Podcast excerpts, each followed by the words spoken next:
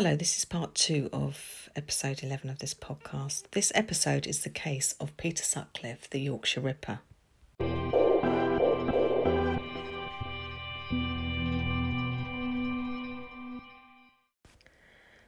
I've covered the aspects of Peter Sutcliffe's background in part one.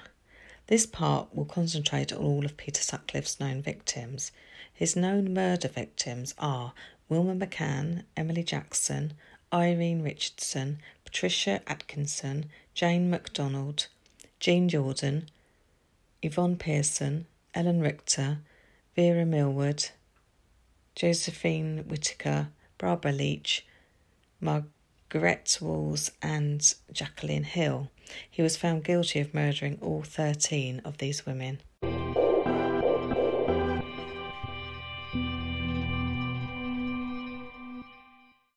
Peter Sutcliffe is still in prison and is serving a whole life tariff, which means that he will never be released. He is one of only a very select few in the UK who have, who have actually been sentenced to life. Usually they are given a minimum of up to about 35 years, but because certain murderers are deemed to be just too dangerous and to have killed a lot of victims, Home Secretaries over the years have upgraded some of the tariffs to whole life sentences. Peter Sutcliffe's crimes began in 1975 officially, although he did actually admit to attacking a woman in 1969, but she did not want to press any charges against him at the time. This attack was not included in any of the crimes that he committed later on during his spell as a serial killer. In July of 1975, in the town of Keighley, Peter Sutcliffe attacked a woman named Anna who was walking alone. He, he hit her with a hammer and slashed her stomach with a knife. Luckily for Anna, however, a neighbour heard the commotion and Peter Sutcliffe left without killing her. Anna was rushed to a local hospital and underwent extensive medical procedures, which ended up saving her life. In August of 1975, Olive Smelt was attacked in Halifax. Peter Sutcliffe used the same MO of striking with a hammer and then he used a knife to slash her. Once again, he was interrupted and had to leave the victim alive. Olive was badly injured but still alive. Olive would suffer from her injuries afterwards. The head injury meant that she could not always remember things. She also suffered later on from clinical depression. On the 27th of August of 1975, Peter Sutcliffe attacked his youngest victim of all. She was Tracy Brown, and she was only 14 years old. She was attacked while she was walking down a country lane. She was on her way home.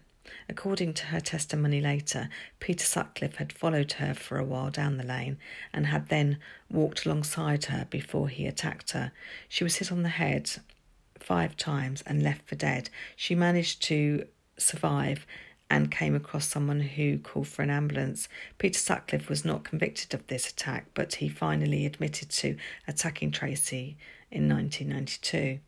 She was apparently convinced all along that she had been attacked by the Yorkshire Ripper.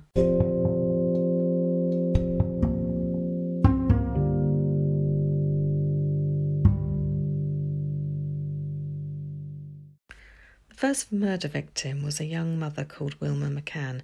She was 28 years old at the time and a mother of four young children. This murder took place on the 30th of October of 1975. She was supposedly working as a part time prostitute in the red light district of Leeds to earn money to support her children.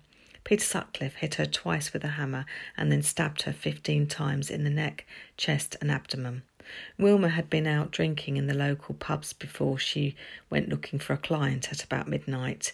Peter Sutcliffe picked her up in his car, a green Capri, and took her to local playing fields. He then started to hit her once they got out of the car. Her body was found the next day in the playing fields.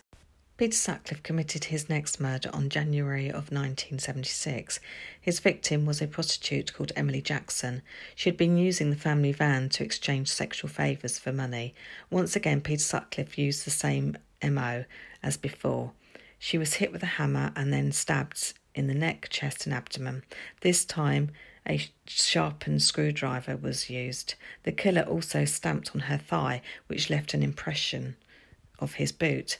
His next victim was a woman called Marcella Claxton, who was attacked in Roundhay Park in Leeds. She was attacked on the 9th of May of 1976 after walking home from a party. She was offered a lift by Sutcliffe. She asked him to stop the car and she got out to relieve herself. Once out of the car, Peter Sutcliffe attacked her with a hammer. For some reason, he did not kill her, and she recovered from her injuries. He was convicted of attempted murder when she later testified at his trial. The Yorkshire Ripper's next murder victim was Irene Richardson, who was 28 at the time. She was known to work as a prostitute. Again, she was from the Leeds area. She was killed by hammer blows to the head. The killer stabbed her after she was already dead as well. When her body was discovered, tyre tracks were found to have been left near the murder scene, which resulted in a very long list of cars to be looked at to try and find the killer. This murder took place on the 5th of February of 1977. Two months later, another woman was killed, Patricia Atkinson. She was aged 32 and a known prostitute from Bradford. She would be the only known victim to be killed indoors. She was found murdered in her flat in Bradford. Her murder had taken place on the 23rd of April of 1977. A boot print was found on the bed sheets, but it did not lead to any progress in catching the killer. The next murder caused more outrage at the time in the media and in the population as a whole. Peter Sutcliffe attacked and killed a 16 year old girl called Jayne MacDonald. The murder took place on the 26th of June of 1977. Jane was not a prostitute, and a news report at the time referred to her as an innocent victim, which is shocking to most people now.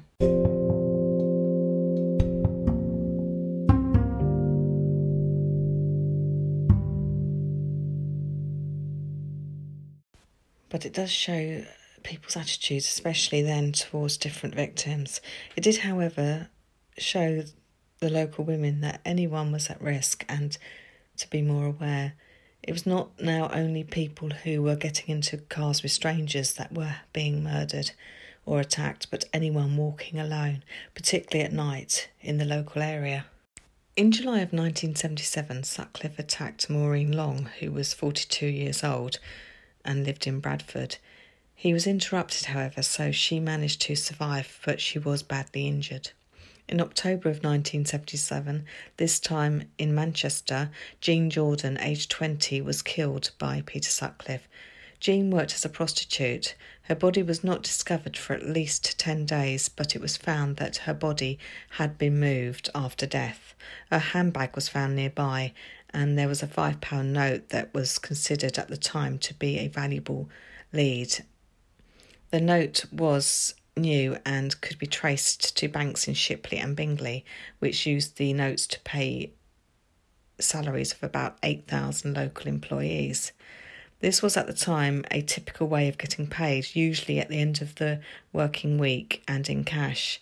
And although the police would go on to interview about 5,000 men, including the killer himself. They did not connect the note to anyone. It transpired later that Peter Sutcliffe had realised that he had made a mistake by leaving the £5 note at the scene. He knew it could expose him, so he had returned to the scene to try and retrieve it. However, he could not find it. Jean Jordan's body had been discovered by a local man called Bruce Jones, who would later become famous by playing Les Battersby in the long running soap opera Coronation Street. He was a young man at the time and had been apparently traumatised by the discovery. Peter Sutcliffe's last victim, known victim of 1977, was a woman called Marilyn Moore. She was aged 25. She was a Leeds prostitute. The attack happened in December. She survived the attack and was able to provide the police with a description of her attacker. The police would go on to release a identikit of the suspect, which would resemble the killer in many details. The dark hair and the facial hair were probably pretty accurate. It would transpire much later on that it was quite a true reflection on his appearance at the time.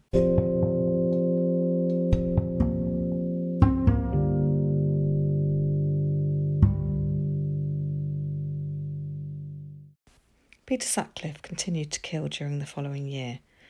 On the 21st of January of 1978, Yvonne Pearson, who was only 21 years old at the time, was murdered. Her body was not discovered until March of the same year. Yvonne Pearson lived in Bradford and was known to work as a prostitute in the local area. Her body would eventually be discovered discarded under a sofa that had been left near to local waste ground.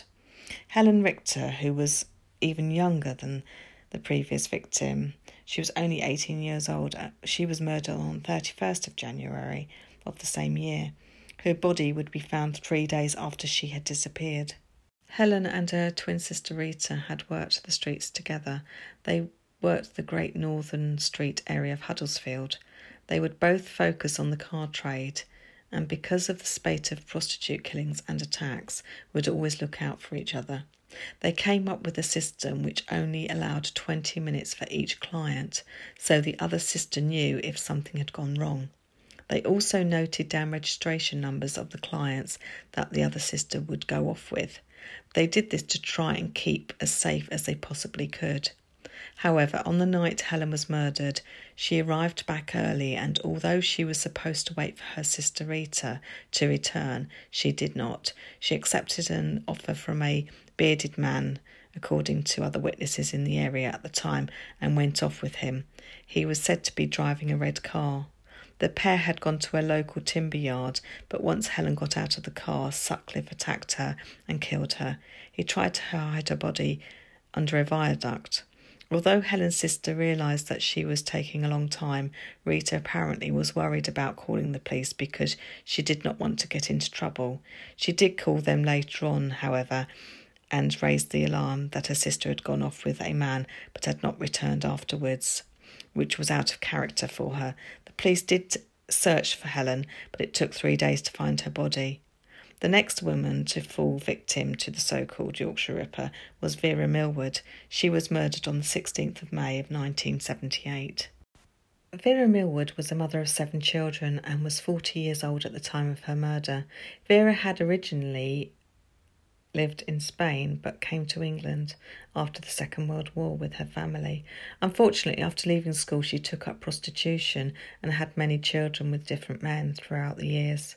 On the day that she went missing, she had left her flat in Hulme to buy some cigarettes. She did not return afterwards. Her body was found the next morning. She had been left on a rubbish tip. She had been hit with a hammer and stabbed multiple times. It was almost a year until the next victim was murdered. Peter Sutcliffe's mother had died during this time, the police found out once they questioned him when he was arrested and charged with the crimes later. However, on the 4th of April of 1979, Josephine Whitaker was murdered. She was only 19 years old at the time. She was not a prostitute, she worked as a bank clerk in Halifax. The Yorkshire Ripper attacked her as she was walking home across the Savile Park playing fields in Halifax. Josephine lived with her parents and had been paying a visit to her grandparents who lived nearby. On her way home, she took a shortcut which would end up with her running into Peter Sutcliffe, who was out that night looking for a victim to attack. Josephine was just left in the middle of the playing fields. She had been attacked with a hammer, her skull had been smashed, her body was found the next morning. It was during this period of the police investigation that hoax letters and the voice recording had been sent into the police. This had caused a few distractions, and the accent was a Wearside accent, which had been pinned down to the Castletown area of Sunderland. The recording was played to the public to try and identify the man, but to no avail. The tape recording also appeared to be mocking the lead investigator at the time, Superintendent George Oldfield.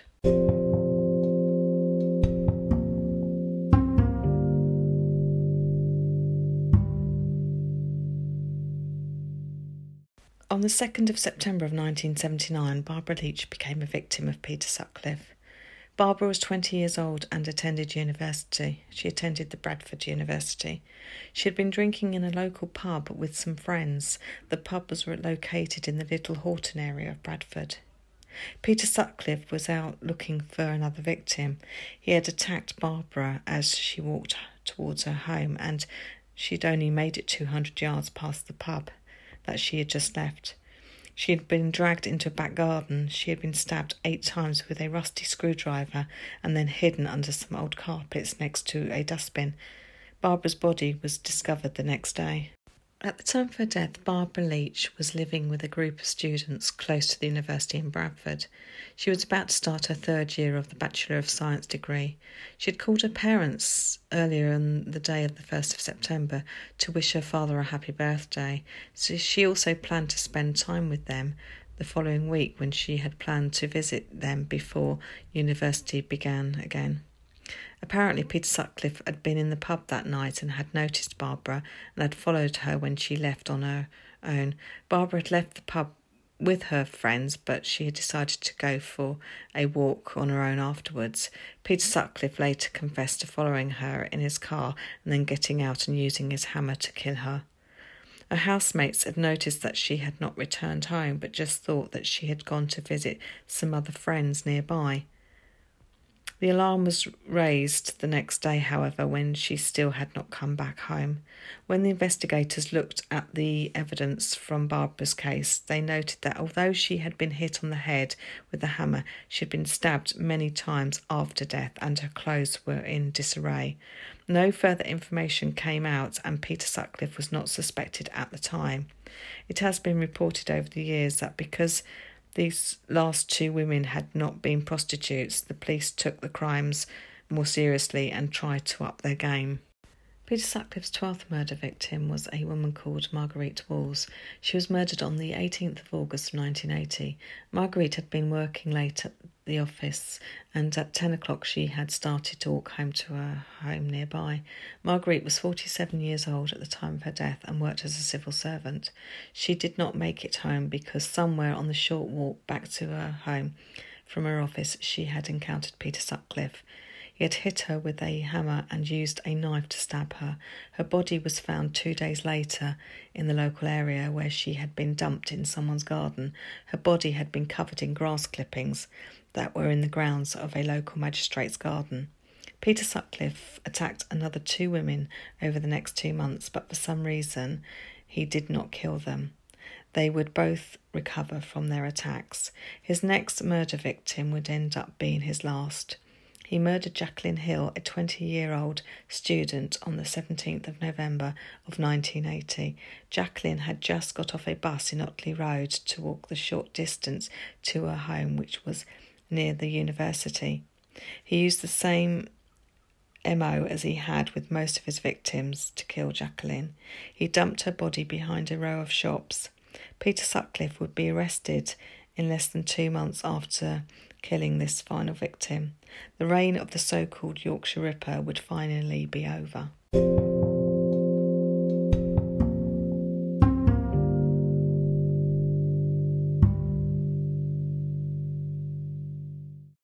Although there were many police officers working on the Yorkshire Ripper case and a few suspects had been identified but ultimately eliminated from the inquiry, Peter Sutcliffe's event- eventual arrest had only happened by chance.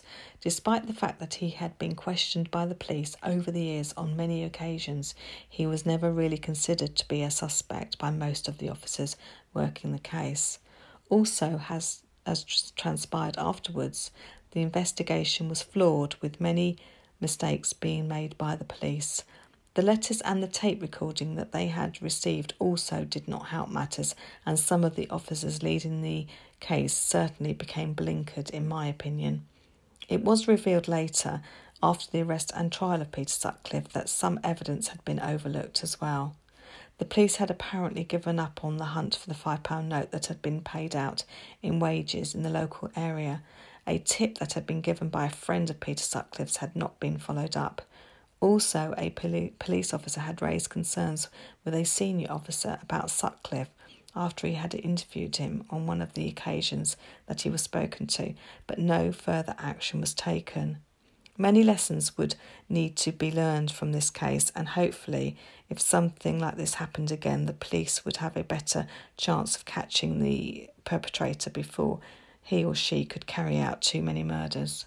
Technology is much better now, and CCTV is more widespread, as well as information from mobile phones and from money transactions. So, the police should have a better chance of apprehending a killer a lot sooner now. This is part two of this episode, which is the case of Peter Sutcliffe, the Yorkshire Ripper. It covers all of the murders that are known to have been committed by him and that he was convicted on. It also looks at some of the attempted murders and attacks that are believed to have been carried out by him. I really feel that it must have been a nightmare for a lot of the women and their families who were living in the local area that the Ripper operated in. The crimes were carried out over many years, and the police never really looked like they had a, a suspect in mind at any time. The police were later criticised for their poor performance and procedures had to be improved for future cases. The police did have some obstacles, such as the hoax letters and the hoax recording that had been sent to them, supposedly from the killer, which later turned out to be false. Also, technology was not up to the task of supporting such a huge investigation fully, but it was the same for everyone in other countries as well as the UK. Before computers, the police had to use paper and cards to document information.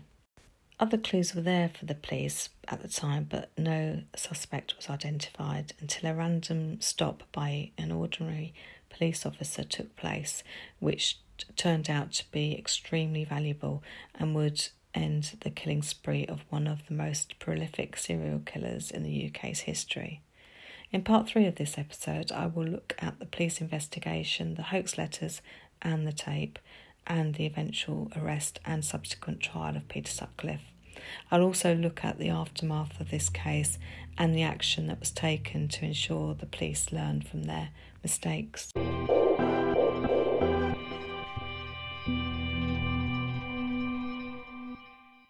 Credits for this part of the episode go to Wikipedia, murderpedia.org, allthat'sinteresting.com website. Thank you.